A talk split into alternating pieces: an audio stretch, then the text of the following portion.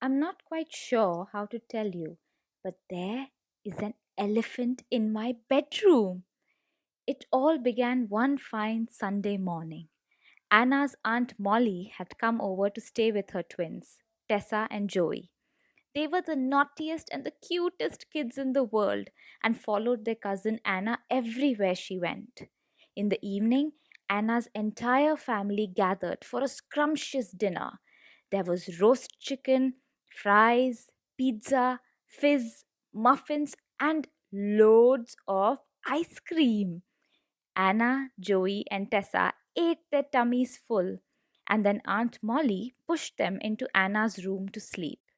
The moment she left, the kids started jumping on the bed and giggled and laughed.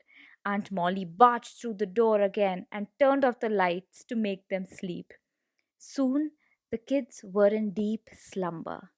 Just when Anna woke up with a start, she thought she heard a sneeze. She looked around her dark room and saw the light coming from below the closet door. Scared of midnight monsters, she nudged Tessa and Joey awake too. They both heard sounds like and The three held each other closely and decided to see who it is.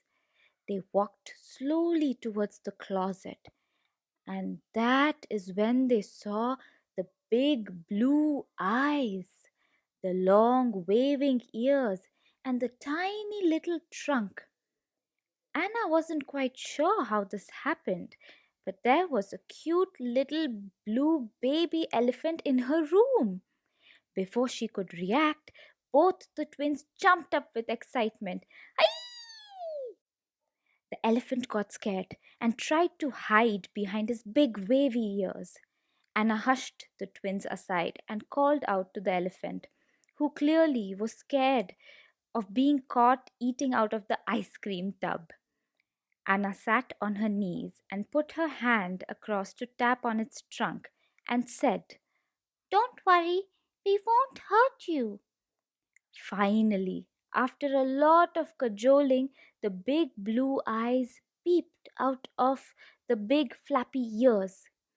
All the three kids got lost in those big, dreamy blue eyes. Anna snapped herself back and asked him who he was and where did he come from. The baby elephant just pointed his trunk towards the open window. Anna's house was in the valley, next to the hillside where a lot of wild animals like elephants lived. She then understood that the baby elephant must have lost its way from its family and came to their house. Anna looked at Joey and Tessa, who were now happily playing with the large flappy ears of the baby elephant, and said, Quick! Before our parents wake up, we need to send him back home. But the baby elephant was so busy licking on the ice cream that he was least interested. Soon, all the three kids were trying to pull the elephant up.